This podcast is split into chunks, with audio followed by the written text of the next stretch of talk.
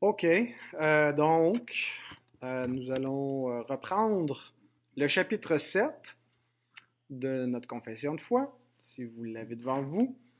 le but du chapitre 7, 7, pas de R à 7, vous avez peut-être remarqué que le, chapitre s'intitule L'Alliance ou l'Alliance de Dieu.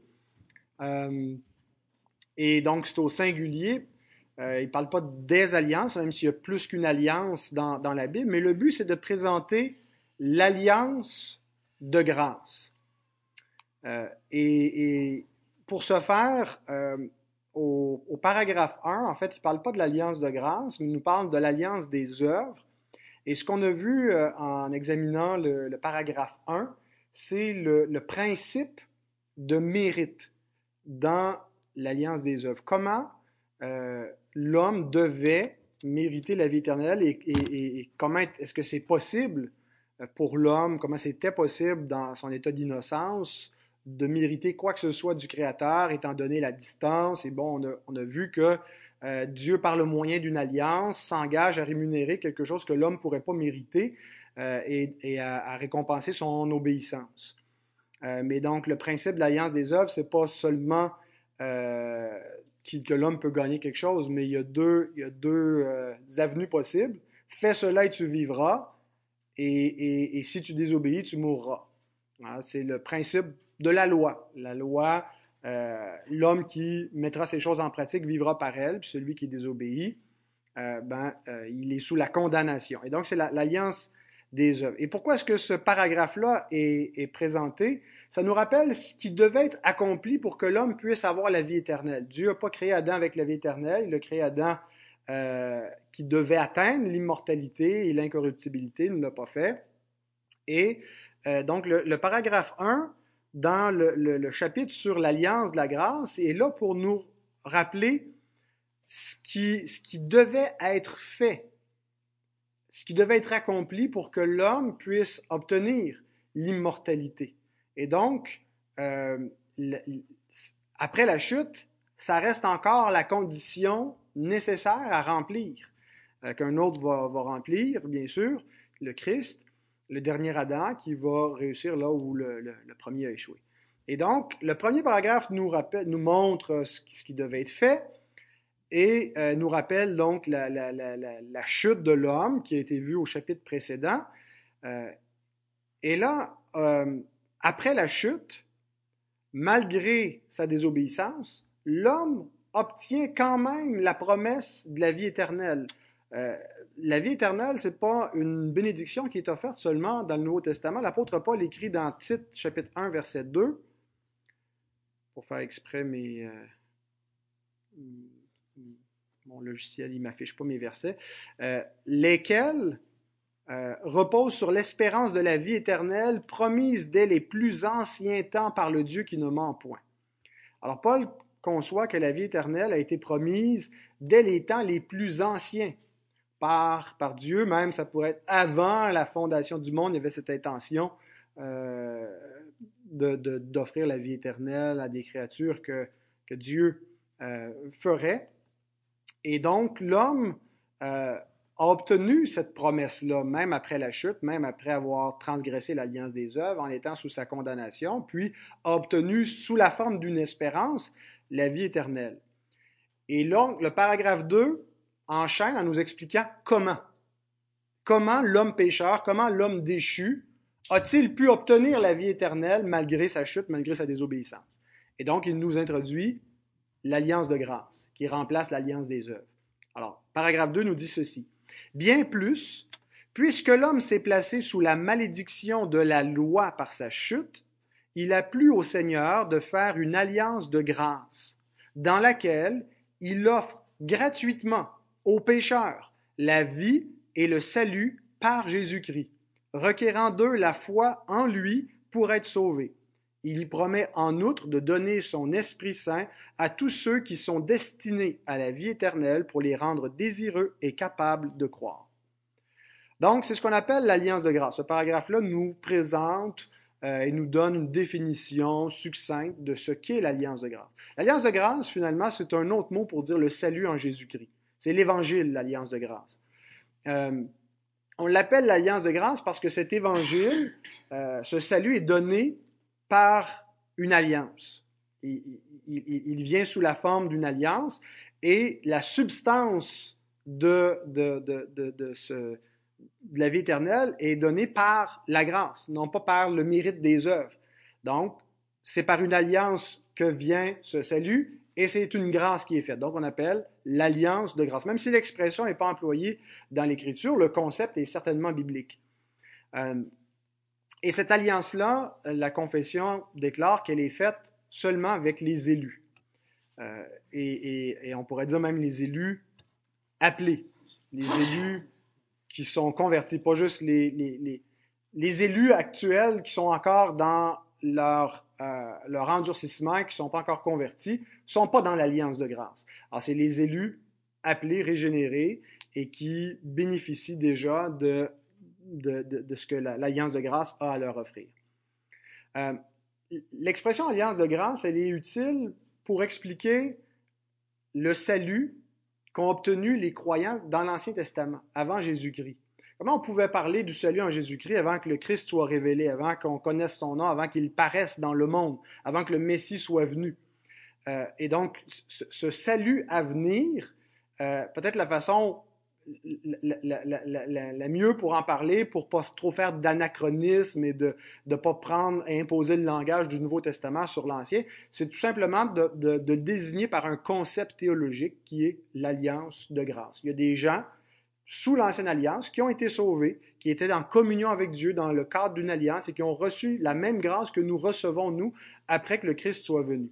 Par exemple, Abraham, dans Genèse 15, 6, Abraham eut confiance en l'Éternel qui le lui imputa à justice. Paul euh, explique euh, toute sa, compréhension de la justification par la foi seule, par l'exemple d'Abraham, euh, donc qui très tôt dans l'histoire de la révélation, dans les premiers chapitres de la Bible, révèle comment l'homme peut obtenir la grâce de Dieu, être pardonné, être déclaré juste par Dieu en croyant. Psaume 32, verset 1. Euh, Heureux celui à qui la transgression est remise, à qui le péché est pardonné. David a fait l'expérience du pardon de Dieu. Il a vu sa faute lui être pardonnée, même sans qu'elle ne soit encore punie, au temps de la patience de Dieu qui avait mis à plus tard le paiement du péché de David, lui avait déjà donné la grâce pour ce péché. Acte 15, 11, un texte intéressant. Euh, c'est dans le, contexte de ce qu'on appelle le, premier concile, le concile de Jérusalem, pour traiter euh, la question de la place des païens dans euh, la nouvelle alliance, est-ce qu'ils ont besoin de se faire circoncire pour être sauvés. Puis là, les, apôtres examinent cela et, discutent entre eux devant les, affirmations des judaïsants. et là, ils, évoquent l'exemple des pères euh, en disant que c'est par la grâce du Seigneur Jésus que nous croyons être sauvés de la même manière qu'eux. Certains ont dit, bon, de la même manière que le eux référerait aux païens sauvés par la grâce, mais je pense si on est attentif au contexte, le, référent le plus proche auquel renvoie le pronom eux, c'est euh, nos pères qui n'ont pas pu porter ce joug de la circoncision et de la loi et qui ont été sauvés par euh, la grâce du Seigneur Jésus, et nous sommes sauvés de la même manière que eux. Romains 3.25 euh, nous dit Celui que Dieu a destiné par son sang à être pour ceux qui croiraient victime expiatoire afin de démontrer sa justice parce qu'il avait laissé impunis les péchés commis auparavant au temps de sa patience. Alors, Dieu a donné sa grâce avant d'exécuter sa justice dans l'histoire, dans le temps. Euh, et, donc, il y a des gens qui ont été sauvés avant le Christ, mais par le Christ, par avance. Euh, et, ça, c'est dit même explicitement dans un, passage clé euh, pour comprendre le salut de ceux qu'on appelle les saints de l'Ancien Testament, les, élus, les croyants de l'Ancien Testament, Hébreu 9.15. Euh, un passage important à noter. C'est pour cela qu'il est le médiateur d'une nouvelle alliance. Donc Jésus est le médiateur d'une nouvelle alliance et il nous parle de l'efficacité de la nouvelle alliance euh, qui était rétroactive, qui a commencé à être efficace avant que le sang de cette alliance soit versé. Il est le médiateur d'une nouvelle alliance afin que la mort étant intervenue pour le rachat des transgressions commises sous la première alliance, Ceux qui ont été appelés reçoivent l'héritage éternel qui leur a été promis. Donc ce verset affirme non seulement que Christ a racheté, les transgressions commises avant lui, les transgressions commises sous la première alliance, donc la première alliance des œuvres en Adam, euh, qui est, universelle. Il ne parle pas, je pense, exclusivement de, l'ancienne alliance mosaïque, euh, qui, était, qui était une alliance plus locale, qui n'était pas faite avec l'ensemble des hommes, mais tous les hommes sont sous la loi parce qu'Adam été créé sous la loi. Et dans l'alliance des œuvres, tous les hommes étaient sous cette première alliance-là, et Christ a racheté les transgressions des hommes commises sous cette première alliance-là, racheté les transgressions même commises avant lui, afin que l'héritage éternel puisse être donné à qui? À ceux qui ont été appelés.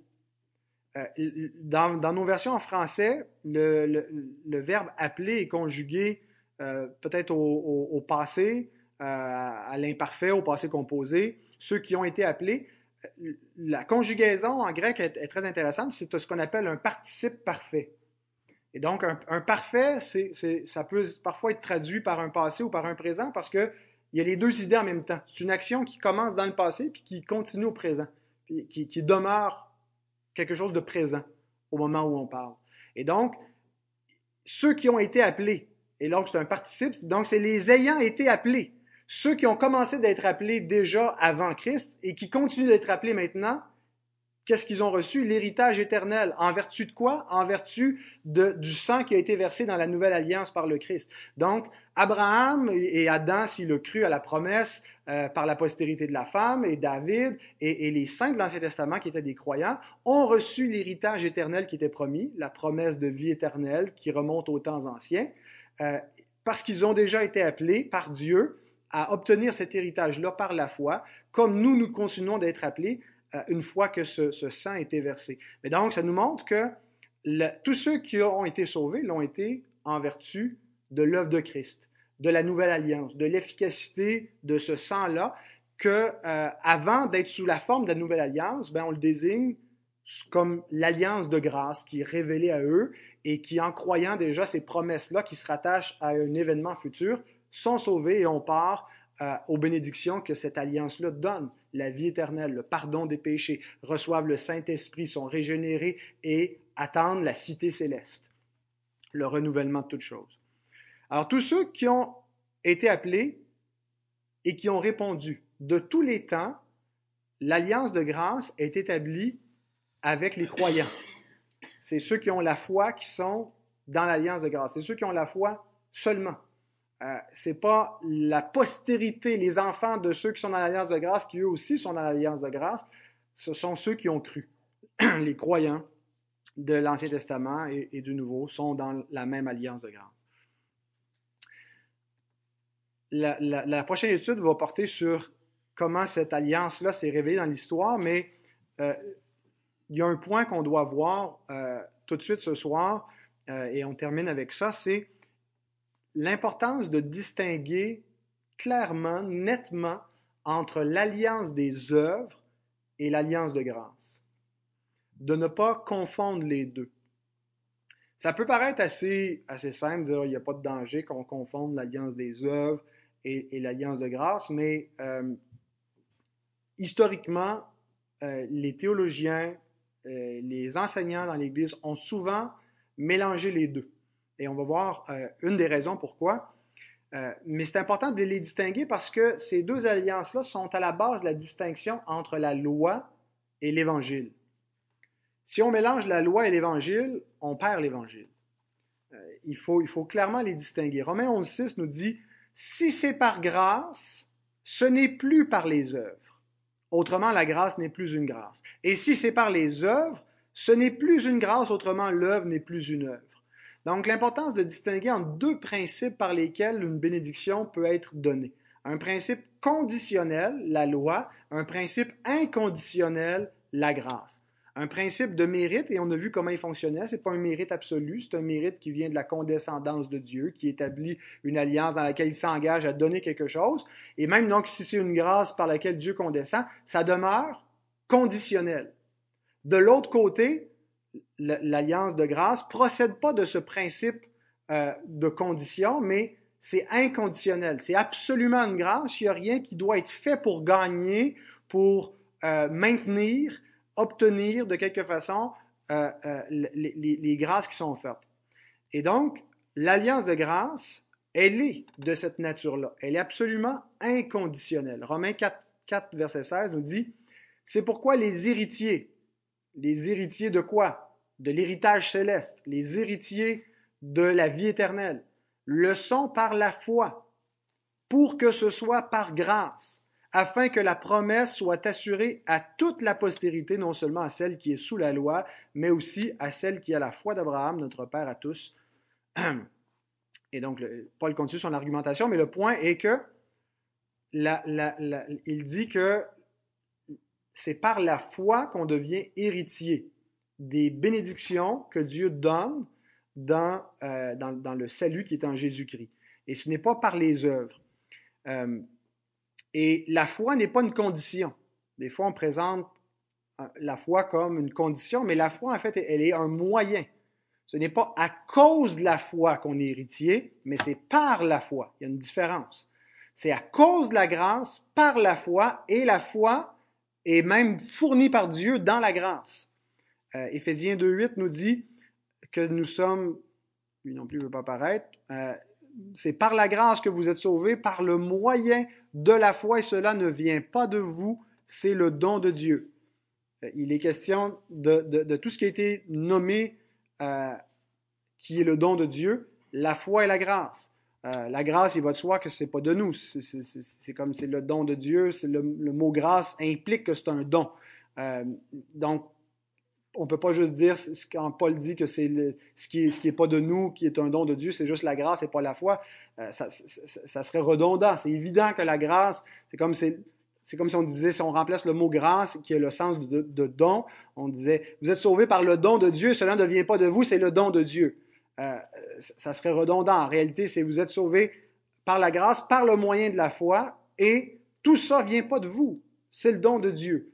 La foi, donc, n'est pas une condition, elle est un moyen, euh, et, pour qu'on comprenne bien qu'on est héritier par grâce. C'est complètement immérité, et il n'y a pas de condition. C'est pas parce que Dieu a vu, on croit la grâce inconditionnelle. C'est pas parce que Dieu a vu d'avance qu'on allait croire, qu'on était mieux disposé que d'autres, ou que nos œuvres étaient moins pires. C'est une grâce inconditionnelle. Et euh, donc, il n'y a, rien, a, rien qui procède d'un principe de mérite.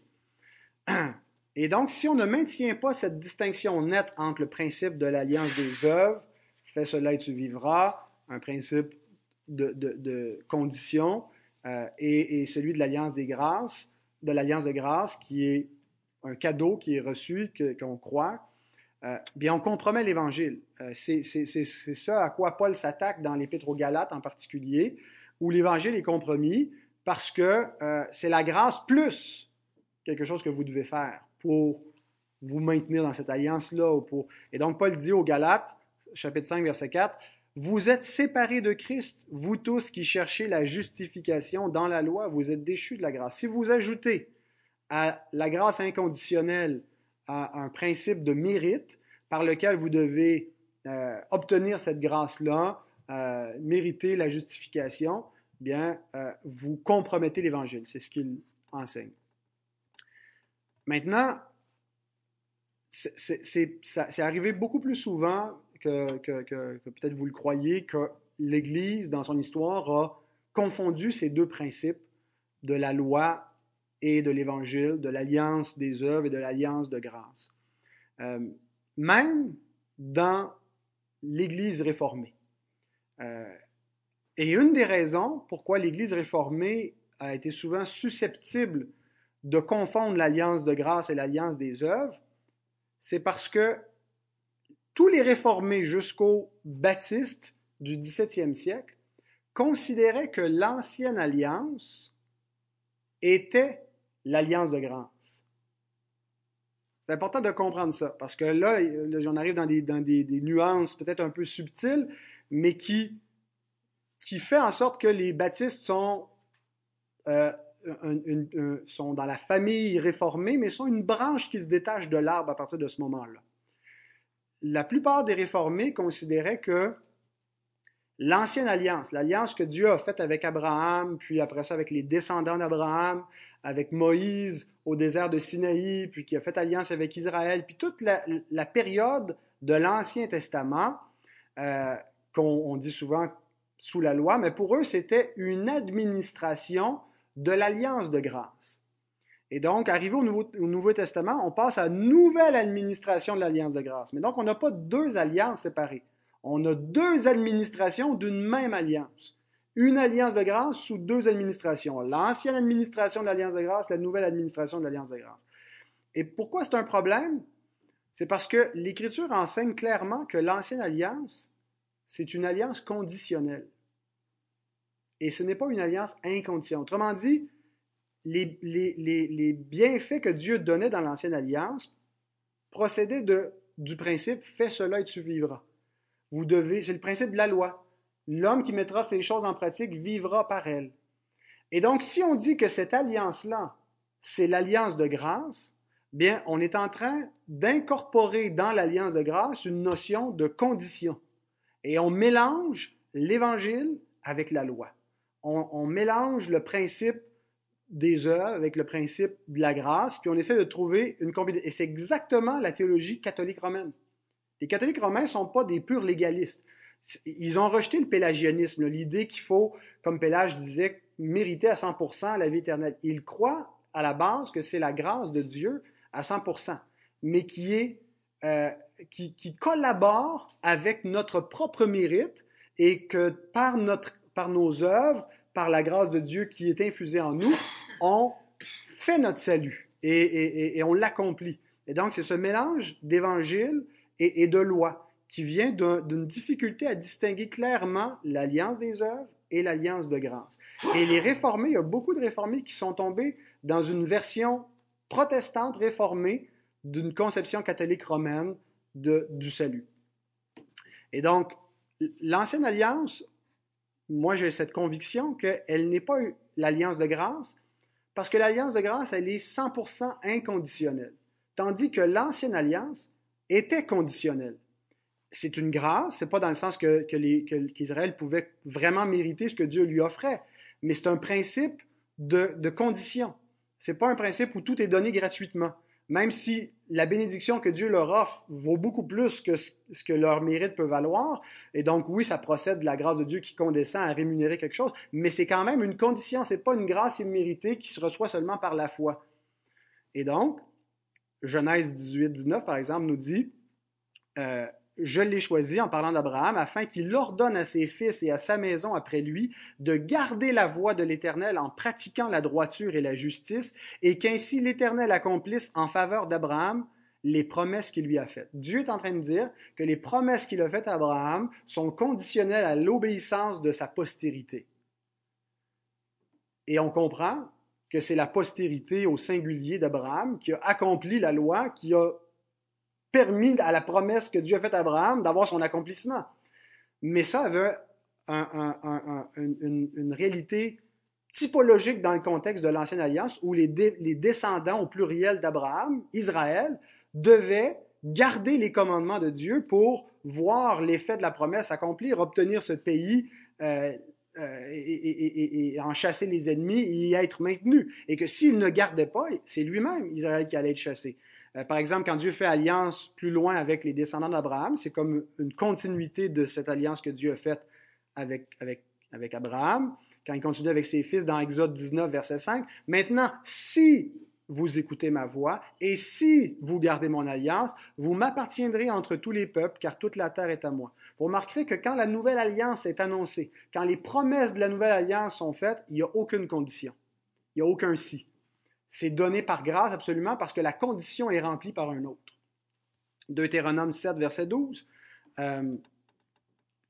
Si vous écoutez ces ordonnances, si vous les observez et les mettez en pratique, l'Éternel ton Dieu gardera envers toi l'alliance et la miséricorde qu'il a jurée à ton Père. Et un autre texte, euh, toujours dans Deutéronome 27-26, Maudit soit celui qui n'accomplit point les paroles de cette loi et qui ne les met point en pratique, et tout le peuple dira Amen. Donc si on dit que cette alliance-là, telle qu'elle est définie dans l'Écriture, c'est l'alliance de grâce, ben on dit dans l'alliance de grâce, il y a des conditions. Puis c'est exactement ce que certains réformés disent que la nouvelle alliance, c'est une alliance qui est conditionnelle. On y entre par grâce, c'est un cadeau, puis on peut y entrer par la naissance, en naissant dans une famille chrétienne, mais vous devez garder les conditions de l'alliance pour y être maintenu et pour hériter à la fin. Et donc, il y a comme une première justification par grâce, mais ultimement une deuxième justification rendue au ciel par nos œuvres. Euh, et donc, c'est un amalgame qui est, risqué et, qui est dangereux parce qu'on prend la grâce imméritée et on la mélange avec des œuvres méritoires et à mon avis, on compromet euh, l'évangile de grâce, par la grâce seule. Notre confession de foi a clairement rejeté cette conception-là parce qu'elle rejette toute, idée que l'alliance de grâce aurait été administrée par les alliances de l'Ancien Testament. Et, c'est ce qu'on va voir la, semaine prochaine, mais on retrouve aucunement l'idée dans notre confession de foi, contrairement à, ces confessions sœurs, Westminster et Savoie, que euh, l'alliance de grâce aurait été administrée par l'ancienne alliance. La raison principale, cependant, pour laquelle les, autres réformés voyaient l'ancienne alliance comme une administration de l'alliance de grâce, ce n'était pas parce qu'ils voulaient euh, mélanger la grâce et, la loi. Ça, c'est une, conséquence, peut-être un angle mort qu'ils ont, ont, mal vu, euh, qui, qui est risqué. La raison, je vous laisse essayer de deviner. Pourquoi croyez-vous que les théologiens réformés qui n'étaient pas des réformés baptistes, euh, insistaient pour voir l'ancienne alliance comme une administration de l'alliance de grâce. Et encore aujourd'hui, c'est ce qu'ils défendent dans leur théologie. Pourquoi croyez-vous? Quelle est la raison fondamentale? Euh. C'est en lien avec ça, le rapport entre une nation chrétienne, une nation Église. Euh, mais fondamentalement, c'est le pédobaptême qui, rejoint ça parce qu'effectivement, c'est la marque, c'est le saut d'entrée dans une nation chrétienne. C'est ton baptistère, tu nais dans une nation chrétienne. Et le modèle d'une telle nation en alliance avec Dieu, c'est Israël, dans l'ancienne alliance. Les enfants entrent comment, ou comment on entre dans l'alliance de grâce sous l'administration de l'Ancien Testament? Ben, on y entre de deux façons. Par la, nouvelle naissance, comme, comme, comme, le Nouveau Testament l'enseigne, si tu nais de nouveau, tu entres dans l'alliance de grâce, mais aussi par la naissance naturelle. Et donc, si on dit que l'ancienne alliance, c'est l'alliance de grâce, ben, force euh, est d'admettre que les enfants en font partie par un principe de descendance naturelle. Euh, Dieu dit dans Genèse 17, verset 7, J'établirai mon alliance entre moi et toi, entre tes descendants après toi, selon leur génération. Ce sera une alliance perpétuelle en vertu de laquelle je serai ton Dieu et celui de ta postérité après toi. Donc, dans l'alliance que Dieu fait avec Abraham, il s'engage à être Dieu pour Abraham et pour ses enfants, sa postérité après lui de génération en génération. Donc, tous ceux qui entrent dans cette alliance-là, par naissance, sont en alliance avec Dieu la question n'est pas de savoir ce qui était dans l'alliance, la question est de savoir est-ce que cette alliance-là, c'est l'alliance de grâce? Est-ce que c'est la même alliance que nous?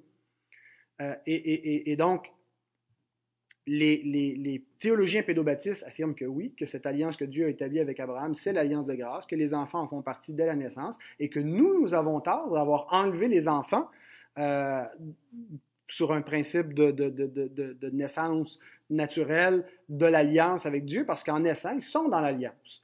Euh, et ils doivent, conséquemment, recevoir le signe de l'alliance. Genèse 17, verset 7. C'est ici mon alliance que vous garderez entre moi et vous et ta postérité après toi. Tout mâle parmi vous sera circoncis. Signe de l'alliance de l'ancienne administration. Maintenant, ils doivent aussi recevoir le signe d'alliance de la nouvelle administration de la même alliance de grâce qui est le baptême. Or, si l'alliance abrahamique n'est pas l'alliance de grâce, comme le croit notre confession, comme le croyaient nos pères euh, qui confessaient la foi baptiste, bien, on n'entre pas dans l'alliance de grâce par la naissance naturelle, mais par la nouvelle naissance. Et il me semble que l'Écriture enseigne clairement cette distinction-là, que être un fils d'Abraham, c'est pas nécessairement être un enfant de Dieu, il y a un sens où les fils d'Abraham étaient en alliance avec Dieu, mais ce qui était dans l'alliance de grâce, est-ce qu'il était par naissance dans, la même alliance que nous avons où on reçoit la, vie éternelle. Et donc là, pour expliquer ça, on va voir euh, la semaine prochaine quel genre de, gymnastique ils sont obligés de faire pour expliquer qu'il y a des inconvertis dans l'alliance de grâce. Euh, mais contentons-nous pour l'instant simplement de dire ce que le Nouveau Testament nous dit. Jean 1, versets 12 et 13. Hein, la parole est venue chez les siens. Chez les siens, c'est les descendants d'Abraham. Mais ils ne l'ont point reçu. Ils ont rejeté leur propre Messie. Mais à tous ceux qui l'ont reçu, à ceux qui croient en son nom, il a donné le pouvoir de devenir enfants de Dieu, lesquels sont nés non du sang, ni de la volonté de la chair, ni de la volonté de l'homme, mais de Dieu. Ce n'est pas un principe de descendance naturelle. Et Jean-Baptiste prêchait ça et Jésus prêchait ça aux gens de, leur génération. C'est pas parce que vous êtes les enfants d'Abraham que vous êtes enfants de Dieu. Et c'est pas parce que vous êtes enfants d'Abraham que vous êtes dans le royaume de Dieu. vous, vous, êtes même des fils du diable, tout en étant des fils d'Abraham et, d'une certaine façon des fils du royaume, et, en étant, oui, dans une alliance avec Dieu, mais pas l'alliance de grâce. Donc, le signe de l'alliance doit être réservé aux croyants. Il n'y a toujours eu que des croyants dans l'alliance de grâce. Et la semaine prochaine, on en dira un petit peu plus en exposant le paragraphe 3, le début du paragraphe 3, qui nous montre comment l'alliance de grâce a été révélée dans l'histoire de la rédemption. Et là, on va comprendre toute la, la, distinction entre la, compréhension pédobaptiste et celle des euh, baptistes